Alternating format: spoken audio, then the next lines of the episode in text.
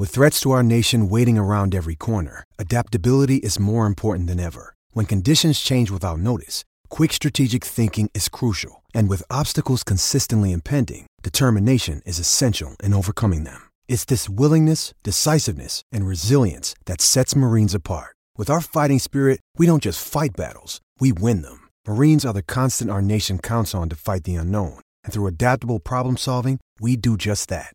Learn more at marines.com. Hello, everybody, and welcome to another edition of the Bengal Tiger podcast. I'm Matthew Brune, and joining me once again on this Friday morning is Shea Dixon. Shea, how are you doing? How are you feeling? You got coffee in you, caffeine or something? Yeah, no coffee. That's the other thing. If people don't know uh, about me and, and my preferences, I've never had a cup of coffee in my life. Um, but not for any reasons of like uh, I'm on any health kick or anything. I drink way too many Coca Colas uh, for that to be any sort of factor. But yeah, I got my Coca Cola in me. We're rocking. A Coca Cola every morning. At least one, probably a few. That's that's what they say, right? A Coca Cola a day, keep the doctor away. Hundred percent. There you go. Um, yeah, I don't drink coffee either, so we're good. We just I just wake up and go. Well, we'll see how long that lasts. Um, too bad we don't have Billy on here today, who's already probably had multiple coffees and energy drink. Uh, I think he handles all that for us, so we're good. Yeah. well, the thing is, uh, I know the Lions coach, uh, Dan Dan Campbell, says he drinks like ten energy drinks a day, and you're like, okay, well, not shocked good. That's that's about on brand. On brand. Looks looks on par for him. Um, but all right, today we're gonna uh, preview a little bit of our thoughts going into the Southern game. Uh, talk about some breakout candidates and uh, what we want to see just moving forward in this kind of preview episode that we'll be doing um, every week on probably Friday morning. I think we're gonna make it, but uh, we'll settle that in the coming weeks. But Shea, where do you, where do we want to start here uh, as we we open this podcast up? I know we talked to Brian Kelly um, last night. Uh, you know those Thursday presses are always good, but they're not groundbreaking usually. Uh, just what what do you want to start here? All right, I'm looking at my my handy uh, notebook. Yes. This is where all the the good stuff about Kelly goes in my uh, my very good handwriting, as you can see if you're on the YouTube it's actually page. pretty good handwriting. I, am not. Yeah, it's it's lie. great handwriting actually. Um, all right, let's see. We were there. Let me run down some notes. Jack Bech, he said he has a stress stress fracture in his leg, which I'm guessing that was probably what kind of kept him in and out of fall camp. So that was kind of a reason he talked about uh, yeah. Bech kind of slowly being worked back in. And he's he's um, come back. Um, I mean, he was back from that, you know, at the second half of fall camp, and I expected him to be kind of close to 100% at this point, but it sounds like they're still slowly ramping him up, which is a little concerning to me, but we'll, we'll get into that later. Um, let's see. I'll run through this fast. Uh, Mason Taylor, who is a true freshman that LSU, uh, signed this past class at tight end, which is obviously a big need position. I didn't actually think he would make this early of an impact, but Brian Kelly raved about him in camp. Uh, he said the other day or last night he put on 20 pounds over the summer. Uh, just needs to get stronger as a blocker, but they're going to continue to play him. I wouldn't be surprised if he's starting soon. I know Cole Taylor started that first game, but uh, we'll see how they work those tight ends. Um, from an overall perspective, I thought this was interesting. He said clearly everybody knows they didn't start fast in that game, and he wanted that kind of um, urgency, sense of urgency for all four quarters, and he thought they came out just a little bit flat uh, in that regard. But he really liked conditioning wise where they were in the fourth quarter. Guys weren't winded, none of that, and you know, and they were able um, to kind of make that stage that comeback. So I think kudos to the offseason training program. They felt like it paid off there, even though they didn't win. Uh, but he said that this week in practice, so like normally in practice, they'll stretch and all that. Then they go to individual drills for like 20 minutes, which is basically yeah. like everyone's in their position group and you're kind of just doing a walkthrough of um, you know, whatever it is, something yeah, receiver drills, yeah, you know, position specific. Yeah. Uh, he said they skipped individuals and went straight into team stuff this week every day, trying to, you know, from the start say, okay, we're right on to 11 on 11. Now get your energy ready. No lollygagging around in position groups for 20 minutes. Uh, and he hoped that would kind of eliminate some of that. Um, obviously, Mason Smith done for the year. No surprise here. Mekhi Wingo uh, out of Missouri who transferred in, freshman All SEC guy uh, a year ago. played really well when Smith went down. I mean, he had six tackles in the game. He got the fumble recovery at the goal line at the end to set him up for that 99 yard drive. Uh, so he'll get the start alongside Jaquelin Roy on the D line. And really, that's, I mean, he talked a little bit about like Will Campbell had to play his first game ever at left tackle and go start yeah. to finish against a really good D line against FSU. He said they'll have to rotate guys and and it's tough to do obviously every game rotating guys, but he wants to keep Campbell and them a little bit more fresh and not uh, have to go start to finish. So we'll see the O line move around a bit this week. He didn't say uh, anything too specific there about what they're going to do, but we'll find out uh, come Saturday night. I think we'll probably see a few different O line combos as that game goes on. Yeah. Um, obviously, Kelly's excited. It's his first game in Tiger Stadium. Um, he talked about that a lot, so I'm, I'm sure that a sellout crowd is is cool for him. And then I don't know. It sounds like Malik Nabers may be back at punt return again, or at least get a shot. Because um, kind of his feeling was, he said, in all my years of 30 plus years of coaching, the worst thing you can do right here is someone who's one of the most talented players on your team for good reason and was chosen for that spot for a good reason that he goes out there and messes up and that you never let him have that shot again or you turn your back on him and his confidence goes even lower. So whether it's Sage Ryan, whether it's him, um, we'll kind of see what's going on at the punt return spot. And I'd say both of them should probably get back there and see how they look, uh, so you can kind of get a vibe of of what your actual options are and what you want to do moving forward. Because a week from now they'll play Mississippi State in the SEC opener. So that's a kind of the main takeaways I thought from Kelly. I don't know if I missed anything, Matthew. You were there. No, I, I think you I think you got everything. Um, we also talked to players on Wednesday, and player interviews always hit or miss. You know, sometimes you'll get good answers, sometimes you won't. That's just kind of how it goes. Um, we had Jarrick Bernard Converse, who kind of just didn't say anything crazy, even though he's a great speaker and obviously just answers the questions honestly. But you get a lot from the the team after losses, or usually from athletes after losses. It's like we know we have to do better. We're working on it, et cetera, et cetera. Um, I did think it was interesting to hear from Garrett Dellinger and hear about his thoughts on the you know first time snapping the ball consistently um, in a game, and you know he's willing to move around wherever they need him to. And so, from that perspective, who else did we get on Wednesday? Um, Talked to Jaray Jenkins. Um, Jenkins. I think he's pretty much a leader. God, you got to think about it, guys. That Jaray Jenkins has been on this team since 2018, redshirted, Mom passed away right after that season, wins a national championship in 19, then sort of has to become the guy in 20, 21, 22. I mean, he's caught game winners at Arkansas last year against Florida and against um, Texas A&M at the very end, last game of the season. Obviously, caught that game winner with about 20 seconds left, and this would have been obviously the game tying touchdown with no time left. So he's proving to be a really clutch option.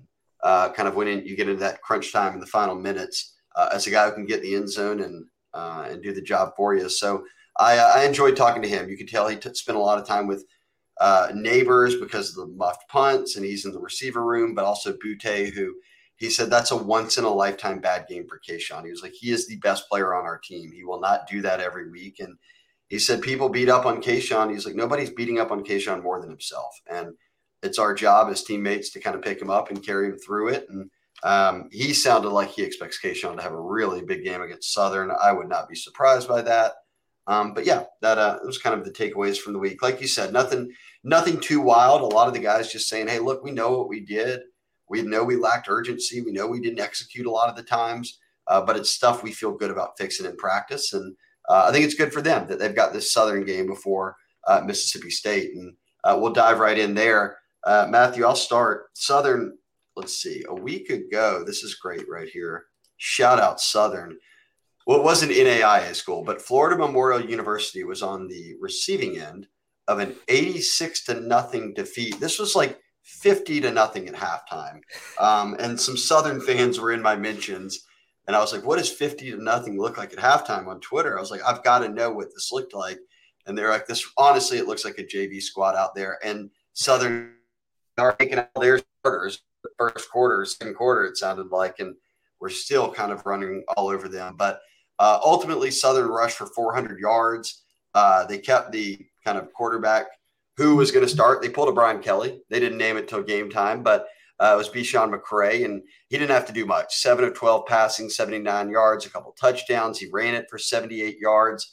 And you could call it a three headed monster running back, three running backs, but really it was a four headed monster on the ground with McCray running it. Um, but they've got three running backs, all who went for 85, 84, and 84 yards. So they kind of split them up evenly. But um, their guy uh, is Braylon Morgan, who anyone around Baton Rouge will remember. He was a Catholic High uh, standout back in the 2020 class. So uh, he's a few years old, older now, out of high school, and been in that Southern program for a bit. But uh, he had a big game to start things out. He'll be sort of uh, their bell cow. Um, and then Dallas Black on the O line is uh, considered to be one of the best O out in the SWAC. And um, Deion Sanders, look, Matty B. Deion Sanders is getting all the SWAC pub right now.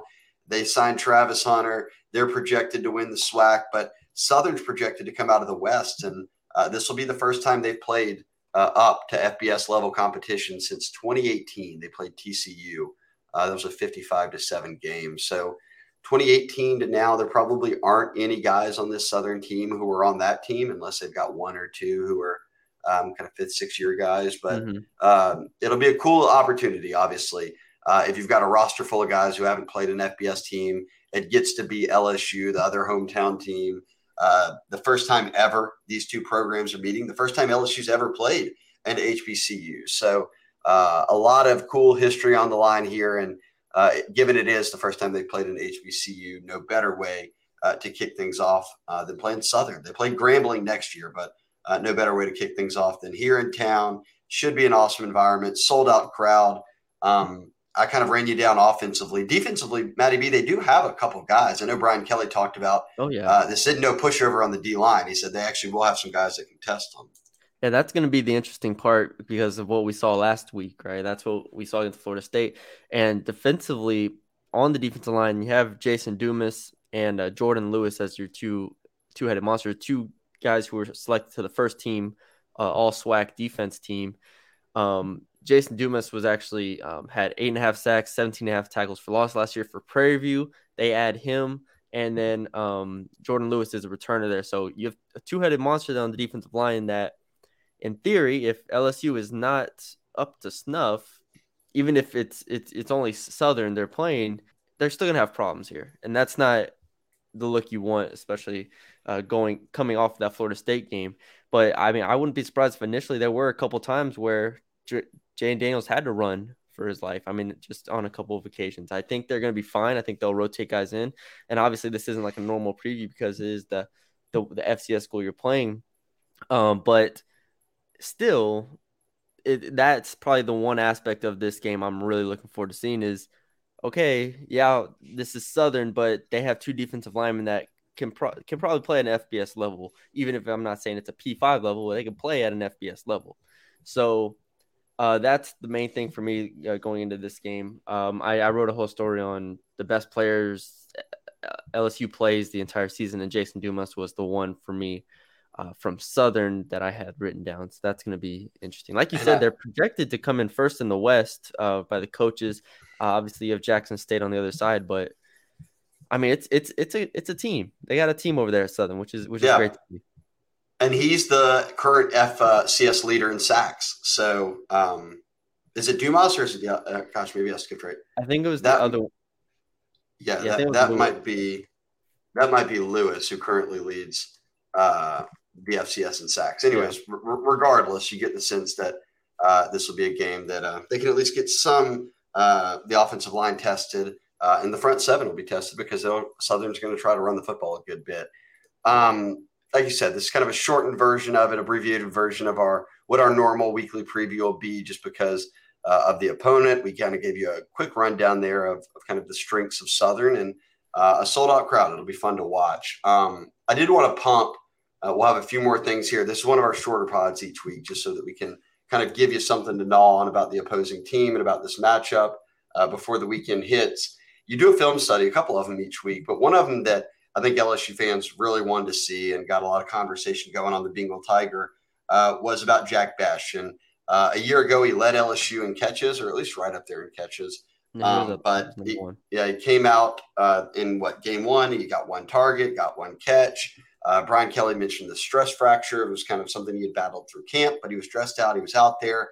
Um, kind of the shortened version, Matty B. What did you what did you see when you watched the film when Bech was out there? Was he always open? Was he never open? Was it just kind of not the right calls for him? Kind of what's the takeaway? There were definitely some occasions where he was open. Um, but the the hard part and the reason why I struggle to evaluate Jayden Daniels as a passer in that game is because of the offensive line.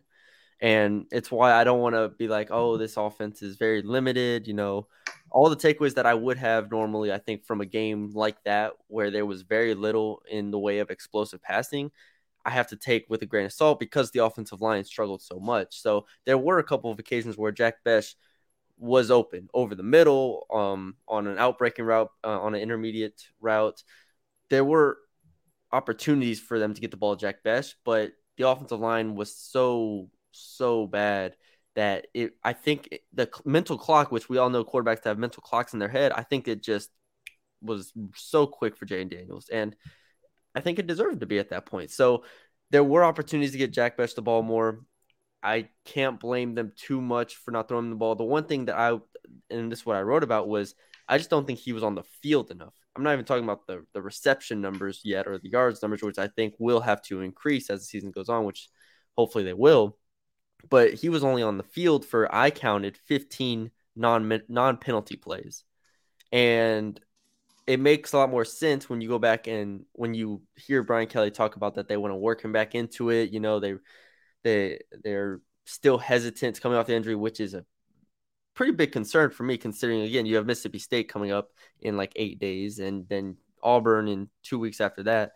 You need Jack Bech to be a pivotal part of this offense moving forward, and if he's not healthy at this point, three weeks after I thought he was healthy, then how long is it going to take to get him back to 100%? Because while this receiver room is very good, Jack Bech, for a lot of the offseason, was talked about as like the second or third best receiver on this team and I didn't really have a problem with that. So you need Jack Bech to get healthy.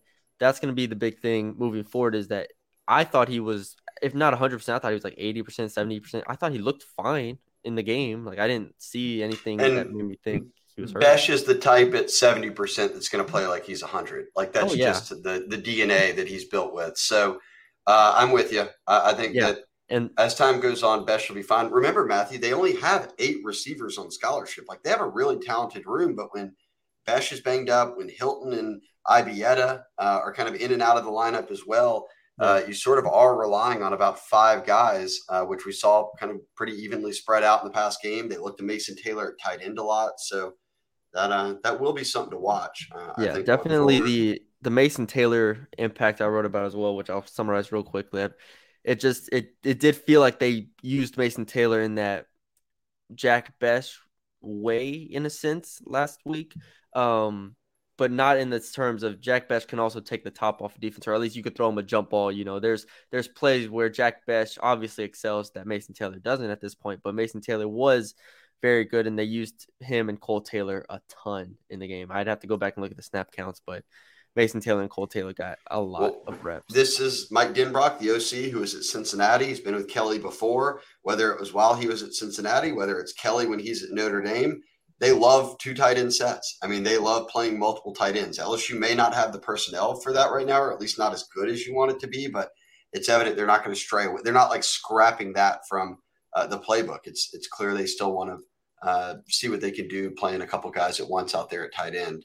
Um, one, let's we'll wrap things up here with we're going to do a breakout player we each want to see, then one thing we each want to see. So you can adjust that uh, to your answers. I'll yeah. start. Um, I'll go breakout player first. I want to see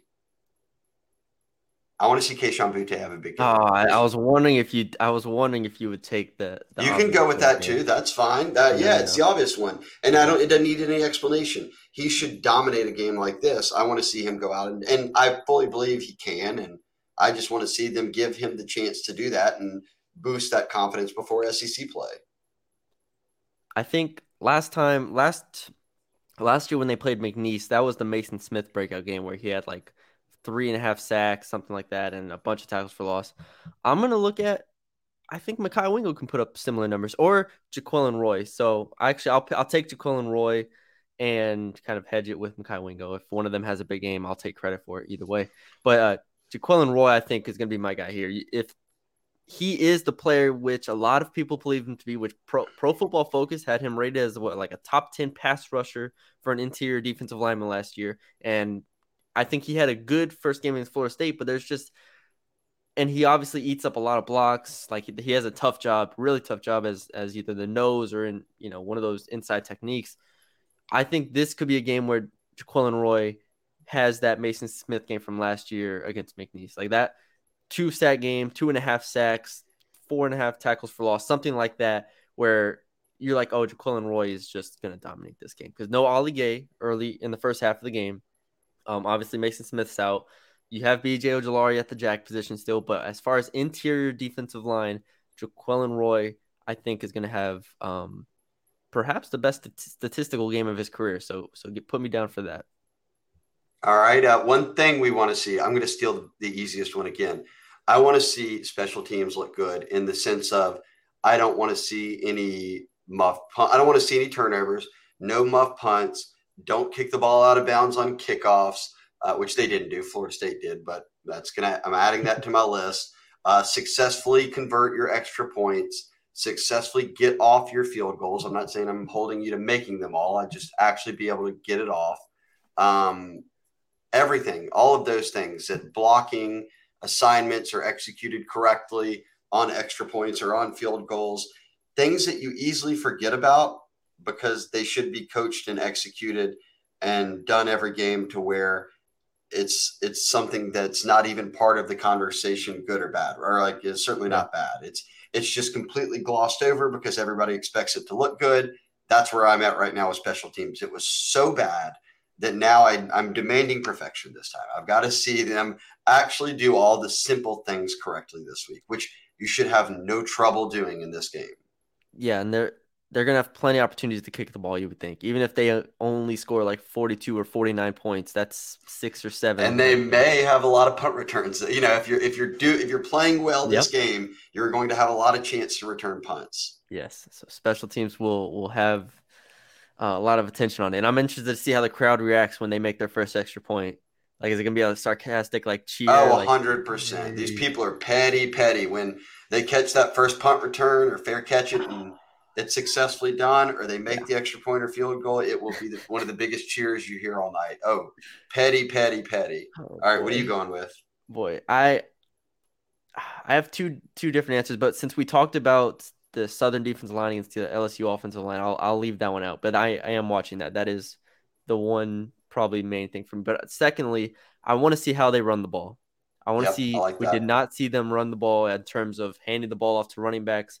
They were not effective in that at all without John Emery. Noah Cain is what he is at this point. Uh, we kind of know he's not explosive, but he can move the ball, you know, three, four yards or so in a cloud of dust.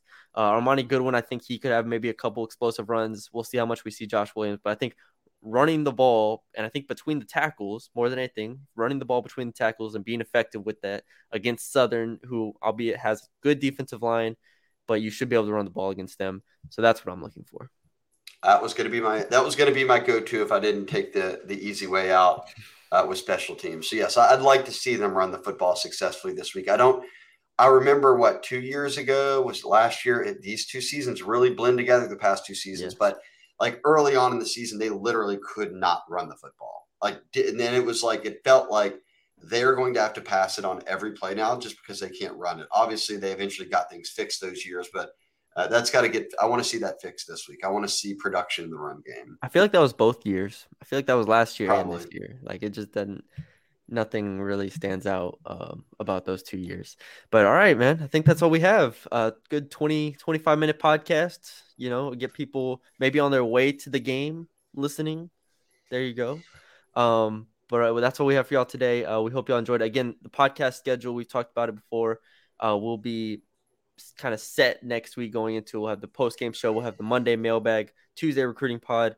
Uh, Wednesday we'll have a guest on, um, and then we'll have this on probably Friday mornings moving forward. Uh, we'll set that in stone um, in the coming weeks. So we appreciate y'all for joining us. Subscribe if you haven't already. Become a subscriber to uh, the Bengal Tiger on three for one dollar for an entire year. We are still running that offer. So if you haven't already, become a sub. Send it to a, an LSU fan you know to become a sub. All that good stuff. We greatly appreciate it. Um, but yeah, we will talk to y'all later. Hello, it is Ryan, and I was on a flight the other day playing one of my favorite social spin slot games on chumbacasino.com. I looked over the person sitting next to me, and you know what they were doing? They were also playing Chumba Casino. Coincidence? I think not. Everybody's loving having fun with it. Chumba Casino is home to hundreds of casino style games that you can play for free anytime, anywhere, even at 30,000 feet. So sign up now at chumbacasino.com to claim your free welcome bonus. That's chumbacasino.com and live the Chumba life. No purchase necessary. Group. Void were prohibited by law. See terms and conditions. 18 plus.